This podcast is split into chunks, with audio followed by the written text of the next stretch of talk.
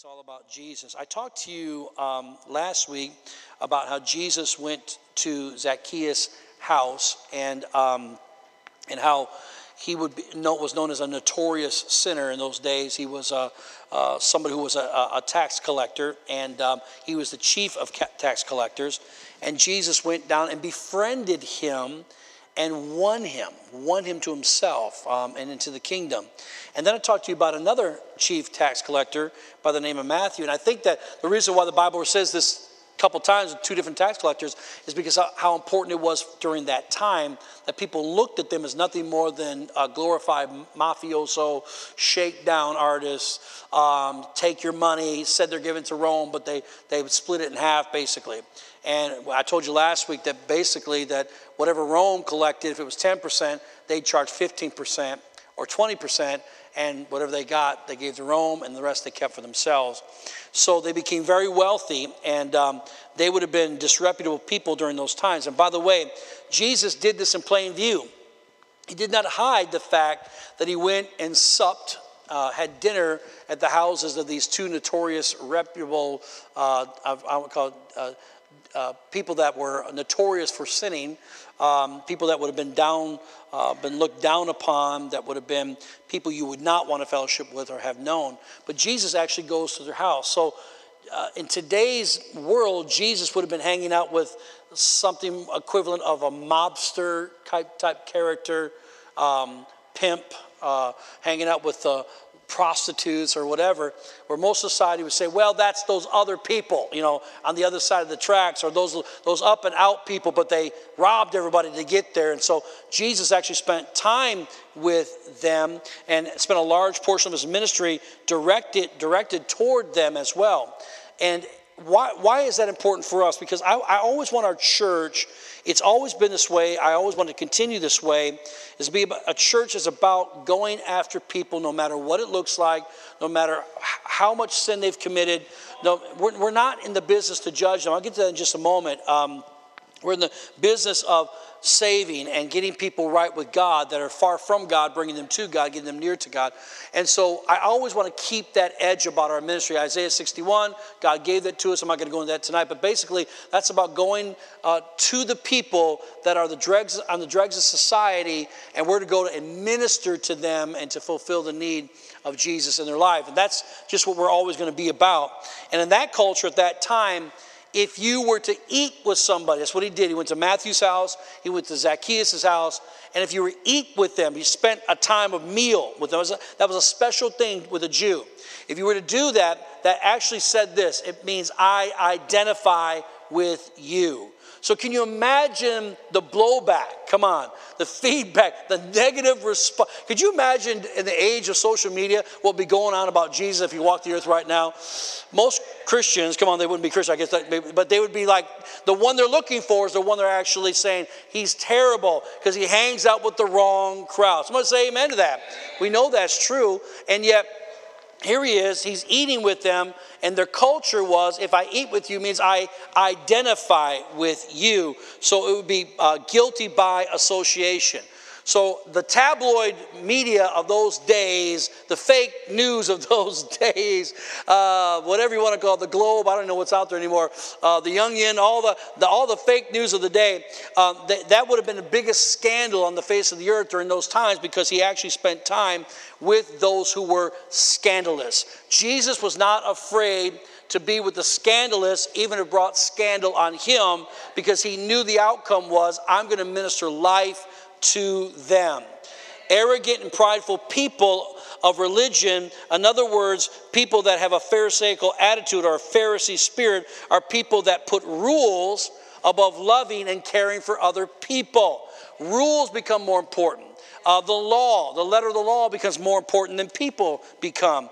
Uh, they're more concerned with the appearance of holiness than the heart of humility. So I want to go after those that have a humble heart. Maybe they don't got all life together. And by the way, for the religious people that may be listening by podcast, because nobody's sitting here today, because all these people are perfect, but they may be listening to, to, to the podcast uh, that may not be thinking they got their act together. We all know you don't have your act together. We all know that you still got your problems too. So we don't have to have an appearance of holiness. We're to live unto God with a holy heart, but always with a heart of humility and holiness. In other words, it's not my works that gets the job done. I'm not good enough to make, to make God happy. It's only the fact that His Son, I receive His Son, and that grace and mercy, and with humility, I receive that forgiveness or that mercy in my life.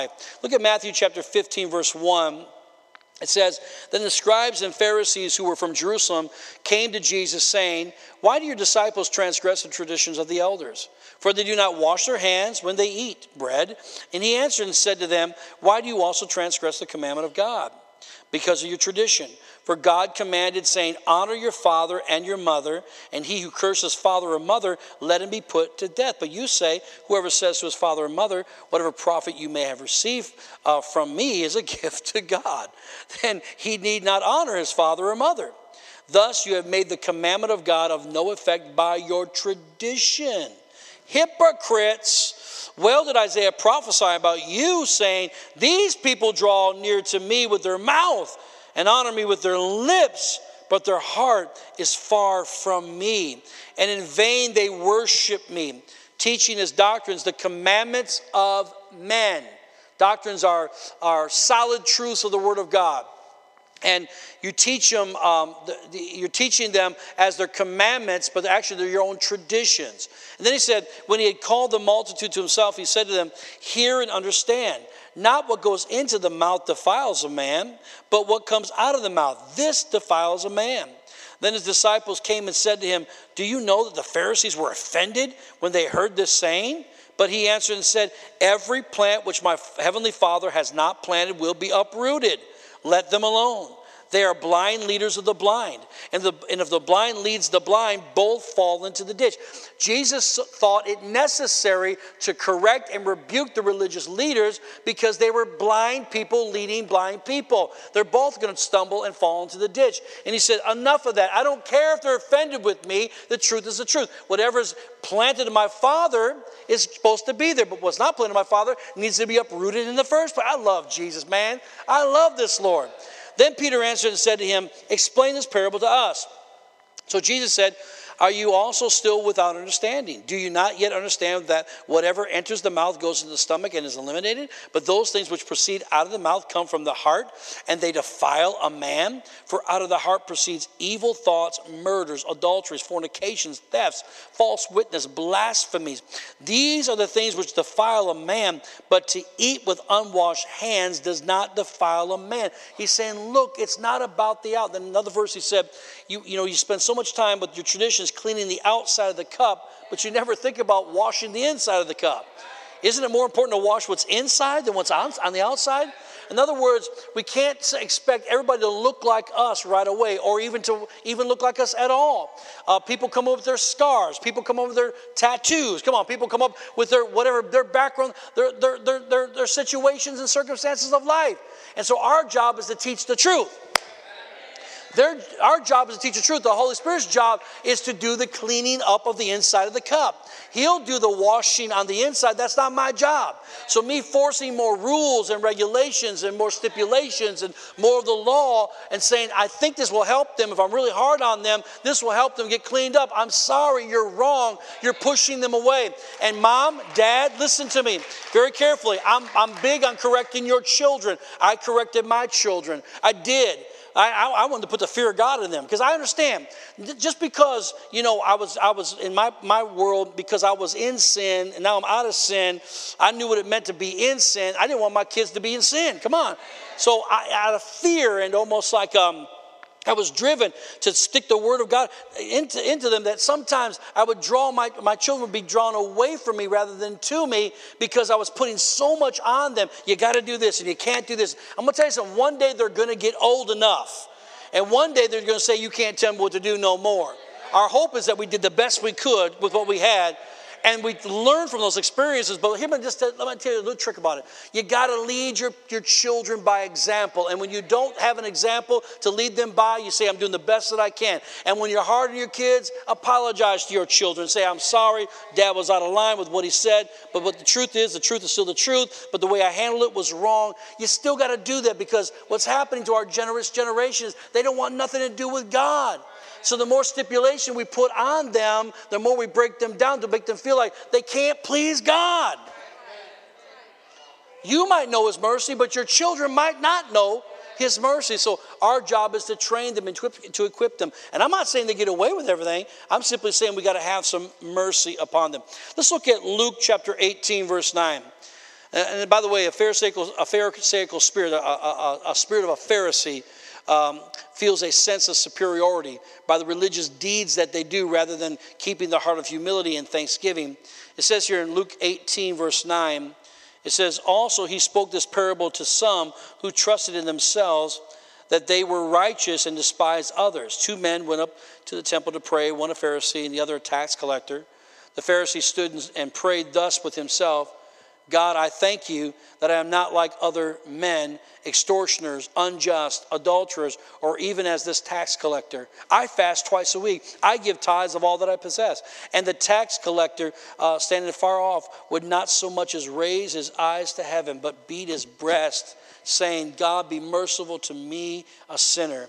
I tell you, this man went down to his house justified rather than the other. For everyone who exalts himself will be humbled, and he who humbles himself will be exalted. I don't know how it all works. I just know that this God we serve is literally drawn to a heart of humility. And the more humble we are before God, the more He lifts us up. He exalts us in due season. The more prideful we are, the more we say, I got this today, God. I got this. We might not tell Him that, but we don't include Him in our daily walk. We're not, He's not a part of our daily lives. Amen, somebody.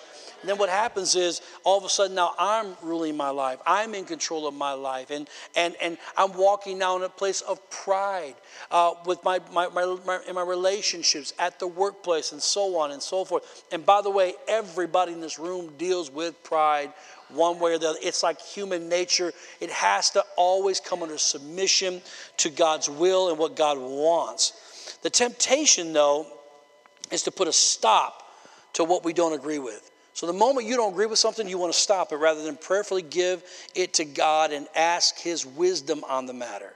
And what, what is the method that Christians uh, do to stop uh, what they don't agree with? They usually tend to speak against it. Now, I, I'm saying this because I want our church to mature, and we have over the years, by the way. I mean, there's a lot of congratulations in order because I've seen people really come a long, long ways. That when we don't like something, we don't just start speaking against it because we don't like it. You know, there's things that God does, you might not believe this, with other people that he, He's not doing with you. and you got to let God be God with them and worry about your own stuff. Somebody better say amen to that. Come on, y'all. Am I right about this? And so I can't be like all up in your business, but I haven't even handled my own business yet. And so what happens is when we don't agree with something, we want to speak out against it. And we start using our tongues. And your tongue is a sword. It is going to be a sword used for evil, wielded for evil or wielded for good. It's either going to have the word of God on your tongue to fight the forces of hell itself, or your tongue is going to be like hell itself, fighting against what God's trying to do. And God always, uh, uh, sorry, the enemy always tempts the believer to come against God's plan and will by tempting them because when they don't agree with something or understand it, they start to speak against it. Be very careful when you do that because you've now now you've come into alignment with darkness. Now you've come into alignment with Satan. Let me tell you something. We blame the devil for a lot of stuff we need to be get, taking the blame for ourselves. Now he is the accuser of the brethren. Now let me show you something. The book of Revelation says he's the accuser of the brethren that stands before God day and night and accuses the brethren. Now the Lord showed this to me a long time ago. I believe this is the truth. I believe this is what this is what that scripture means. Because I asked the Lord one time, I said, Now how is that possible that the devil stands before you day and night when he's been cast down? And Jesus said, he saw, he saw Satan fall like lightning from heaven down to the earth, and that now he's no, he's no longer in heaven, and that no sin can dwell in the presence of the Lord. So, how is it that Satan can stand before day and night and accuse the brother? And just like that, the Holy Spirit said, Oh, no, he doesn't. He said, The Lord said, It's my people. When the devil gets in their ear and whispers it comes, it whispers to, in their ear and it comes out of their mouth. That's the only way I hear the accusations against their brothers and their sisters. I don't know if that was just too deep for y'all or what, but that's how it is. So when you are you speak against your brother and your sister because you don't like it or you don't agree with it or you don't find it supposed to be in God's word and you want to be the ju- judge and jury and all of that and you start accusing the brother, the pastor, uh, the minister across town and, and your sisters and brothers in Christ, the devil just got inside of you and now he's speaking through you and that's the only way God hears what's going on. Now what God's trying to do is correct that behavior, right? He wants to get it right because there is power in our tongues. I'm not trying to get into tonight. This might be too deep, but let me just say this. That's called spiritual witchcraft. When you start talking stuff you want God to do that's not his will and you're trying to bend the will of God, you're trying to manipulate God. You're trying to manipulate the situation. That's called that's called control and manipulation. That's called witchcraft, and we don't want to be a part of that. Someone say amen. I don't want nothing to do with that garbage. Now, I want you to look at I want you to look at uh, Luke chapter 9, because look, church, look, we know what you're against. What are you for? We live in a, uh, uh, uh, a culture, um, a climate, if you will, of negativity. And we got people that have platforms that got no business having a platform to speak because they ain't paid a price. Uh, y'all don't want to hear me. Still sitting in their mother's basement somewhere. Come on, somebody talking all big like they know what they're talking about on social media and blogs, and they don't even know what they're talking about. And everybody goes, Ooh, they got 13,000 followers. They still don't know what they're talking about. They're just spouting off foolish stuff. They have not been tested, so they got a platform now, and most of it's so negative. I mean, people have been telling me I don't. I don't read Facebook very much, so don't get offended if I don't read your inboxes. On I'm very. I'm, I'm rarely on it. I post my stuff. I might like a few comments in my little my little lane, and that's it, and I'm out. Why? I'm tired of seeing all the negativity. I don't need to see it. I go on, I look for stuff that I know is going to be positive, praise God. You see, well, all our people in our church, they're pretty positive, aren't they, Pastor? They're pretty positive.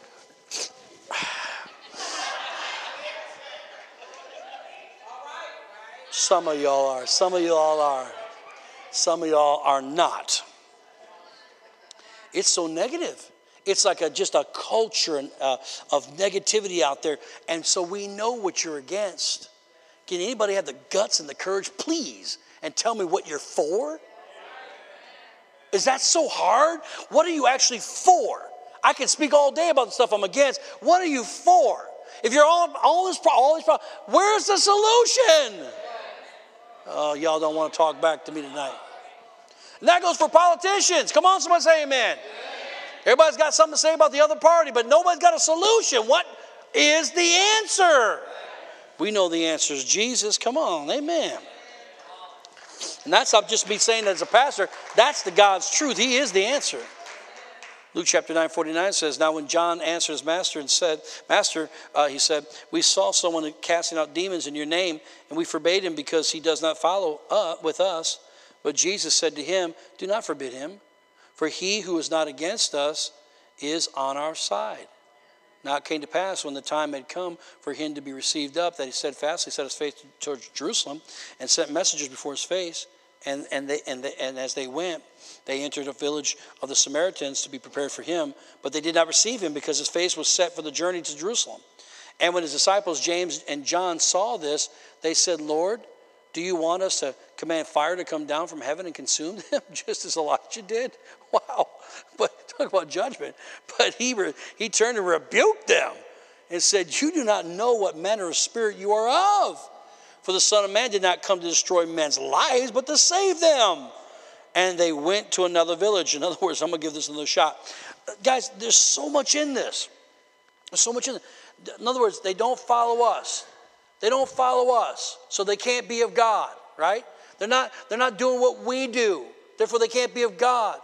And the more and more and more I see, it's, a, it's like the church becomes more and more fragmented, and, and um, you know, uh, where people believe this and that, well, we don't believe that this way, so we believe, well, I can go down, I, am not going to even name the streets, might name one or two, no, I won't, say I won't name any streets. You can go down, think of the streets right now, you can go down right now and see 50 churches within one mile on one street or down the same street. And you're thinking, my God. See, to me, when I first came back to the Lord, my first thought was, why do we have all these churches around here?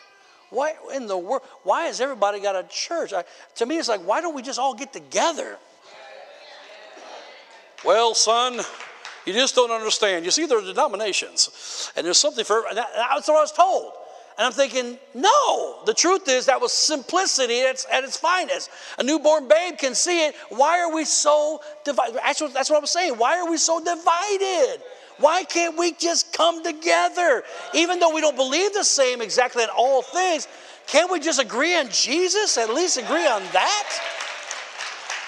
That's what I want to do.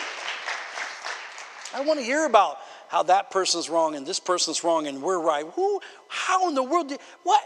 What? You know what you're moving towards? Cult.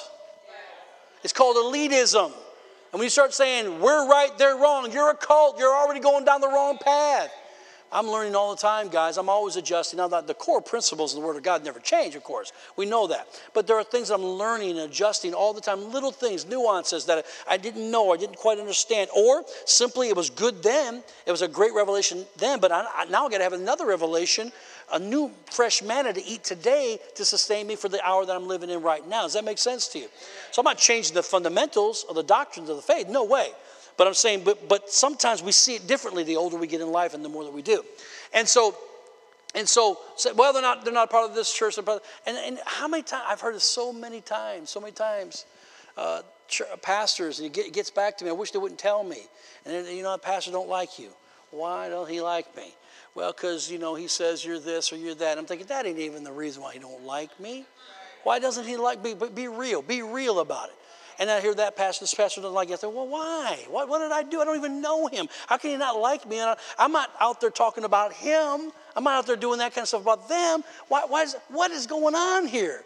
And the truth is, the truth of the matter is, I may not believe exactly the way they believe, or I may not see it exactly the way they see it, but the truth of the matter is, guys, I, will be honest with you. I've heard from, about other churches too, and I went, well, who cares about that church?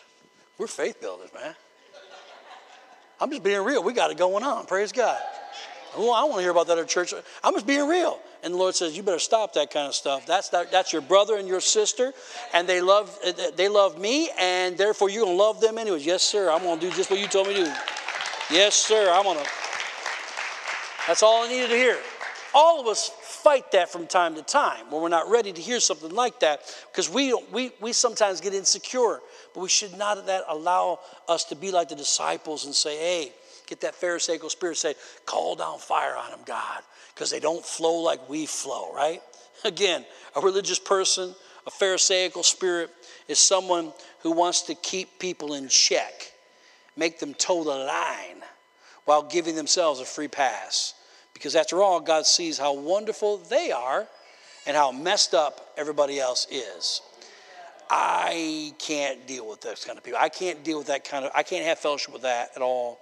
I'd much rather be um, with somebody who knows nothing about the Word of God, barely wants God in their life, but's humble, that I can actually teach them some things, than somebody who's really seasoned in God, but then hates everybody else, hates their brother and their sister, can't get along with nobody. Come on, church.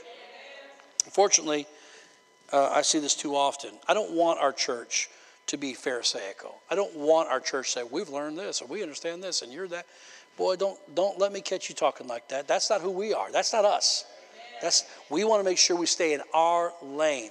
One of the things that I think keeps our church um, maybe a little more humble um, because because we because we make up our minds to go after people and win souls.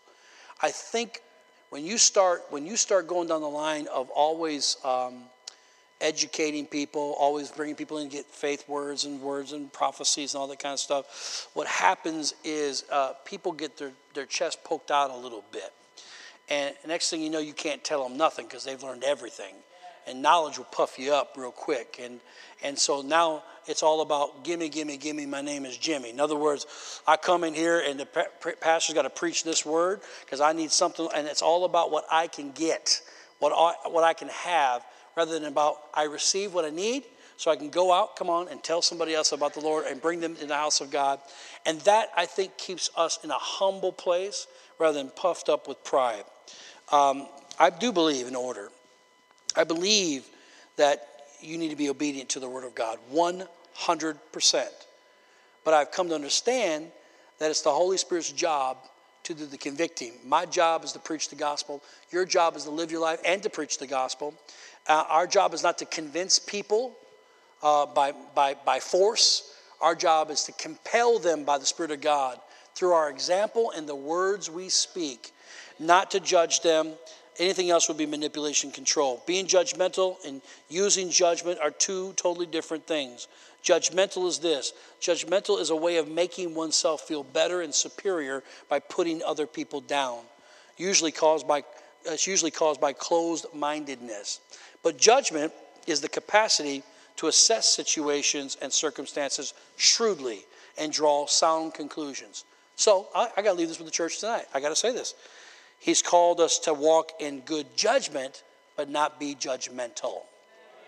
Okay? That means I can walk in discernment. I know who I can run with and who I can't run with. I'm not saying I'm better than you, I'm just saying I know my weaknesses. And if I run with you, I got too many weaknesses and, temptations that I know after time it'll wear me down and I'm not going to be the man I am right now. So I got to get around other people that are going to help me fly. I always say this if you want to learn how to fly, you don't hang out with chickens. You hang out with eagles. Somebody say amen. That's what you got to get around. And so I got to learn how to fly. I got to get around them eagles, and it's uncomfortable. And you know they're gonna they're gonna they're gonna show me by example. And then one day they're gonna kick me out of the nest and say, "Now it's your turn to fly," and it's gonna freak you out.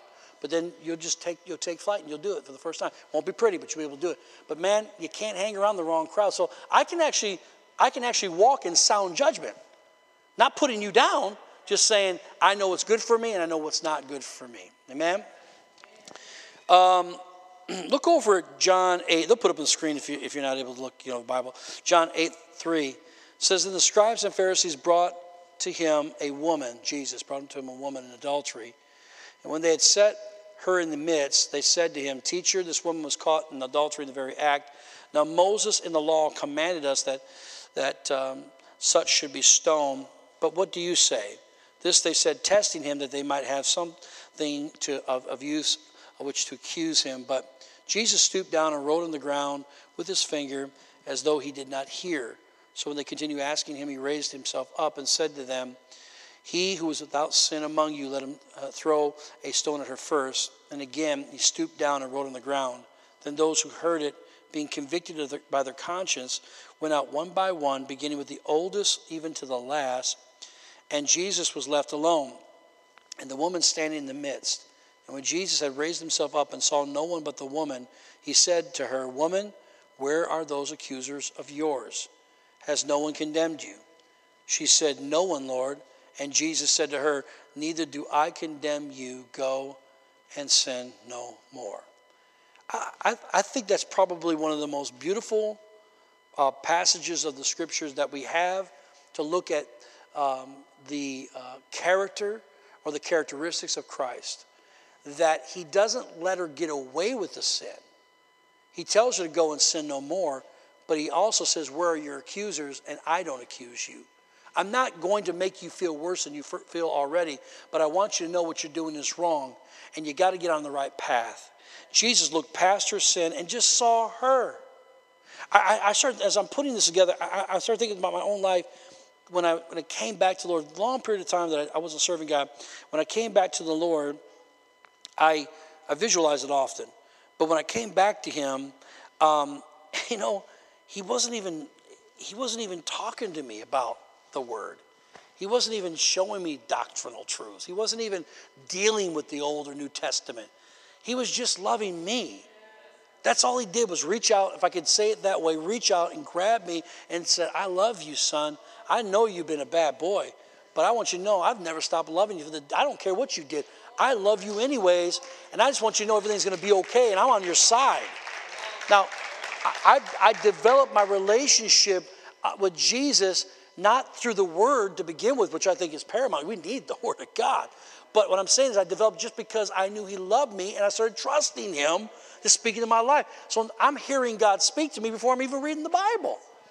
Of course, I'm reading the Bible, but I guess what I'm trying to say is I wasn't getting as much out of that as I was Him just my, my, my time and relationship with Him.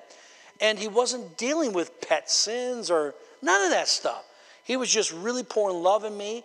And the more He poured in me, the more I wanted to do good. I wanted to do right.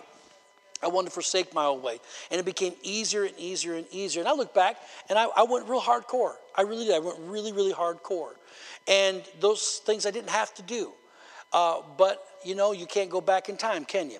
So I learned from that, those lessons. And maybe, just maybe, I needed to go hardcore for the first part of my life because I just needed to. Maybe that's what I had to do. I don't know. But looking back, a lot of it was just unnecessary. You know, cutting relationships off from friends and blah, blah, blah, and, and never seeing them again kind of a thing. And instead of, I could have cut just a relationship part of it and still been able to have them over for supper, and long as it's on the terms of the fact that I'm going to still be me and I'm still going to preach the gospel and that kind of thing. So I've learned a lot through that period. What I'm, what I'm saying is, when I read that, I see me. Don't you see you? When I, when I see that, I'm going, wow. He's like, look, I'm on your side. I'm going to kick all the bad people out of your life, the people that have been accusing you, and I'm going to give you a fresh start. But boy, don't keep messing up. I love you enough to tell you the truth. That's how I see him. Jesus offers a way out. Jesus never leaves us in a place of, I told you so. I'm right, you're wrong. Of course, he's right. But Jesus is all about solutions. He's all about here's how we can fix the problem. Jesus doesn't ignore the problem, but he never exploits the problem either. And I'll just say it this way in closing. We're going to receive our offering in just a moment, but let me just say this. It's like, God forbid, you get cancer. And but it's operable, and, and with a little medication, you're going to be just fine. But they got to go in there and they got to they got to cut it out. Well, first of all, they don't just cut anywhere. You know, they were gonna, they're going to be very specific as to where they're going to make the incision, to do the operation, to take care of your body needs, right? So you can have a fighting chance to live. All right, so that's what the doctor, he's going to be specific, okay? It's kind of like sin. God deals specifically with the area of sin while keeping you intact. He doesn't throw you away. He made you the way He made you, but He keeps you intact while dealing with the area of sin. But before he does that, the doctor does that, what does he do? He don't just start going, lay over here, boy, strap him down. Here, bite on this. Come on. It, it, they don't do that. What do they do? They give you what? Anesthesia, right? And the anesthesia is so that you will be unconscious, so that there be no pain in your body while the procedure's happening. Well, anesthesia would be like love. It's love.